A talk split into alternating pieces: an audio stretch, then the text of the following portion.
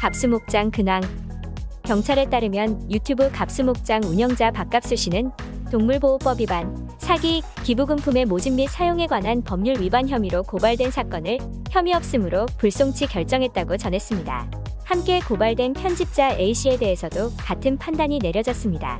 특히 경찰은 유튜브 슈퍼챗으로 후원한 개별 구독자들의 진술서가 없어 어떠한 명목으로 후원금을 보냈는지도 특정할 수 없다며 사기 혐의를 적용할 수 없다고 판단했는데요. 다만 갑수목장이 후원금 사용 내역을 증명하지 못한 일부 혐의에 대해서는 기소 의견으로 송치됐으나 이 또한 피해자의 진술이 없다면 검찰에서 다시 보완 수사 요구가 내려올 가능성이 높은 것으로 알려지고 있습니다.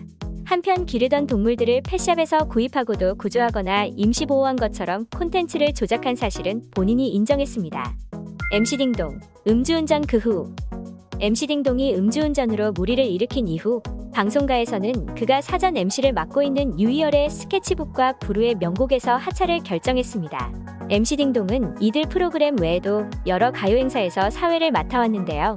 이번 사건으로 다양한 행사에서도 더 이상 그를 기용할 수 없는 상황이 됐습니다. 또 MC 딩동의 납득하기 어려운 해명 역시 눈총을 사고 있습니다.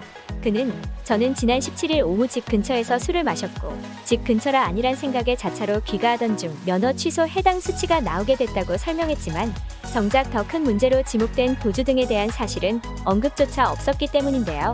사건 뒤에 생방송에 출연한 데 대해서도 몇 시간 남지 않은 방송 약속을 지켜야겠다는 생각에 진행을 했는데 이 또한 미숙한 행동이었다는 말로 자신의 행동이 낳은 사회적 무리를 축소하기에만 바빠 더욱 비판을 받고 있습니다.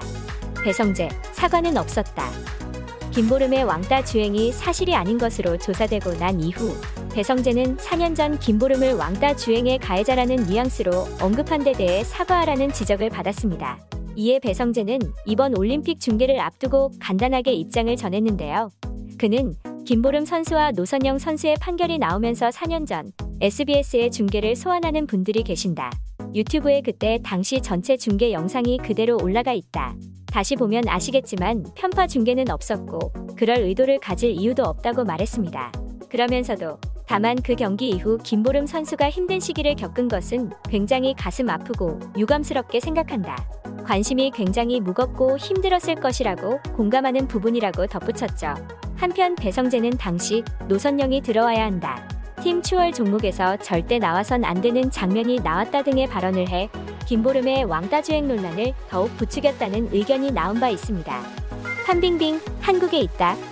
탈세 및 실종설, 감금설, 사망설 등 각종 논란에 휘말리며 전 세계적인 이슈의 중심에 섰던 중국 톱배우 판빙빙이 한국 드라마에 처음 특별 출연한 사실이 확인됐습니다.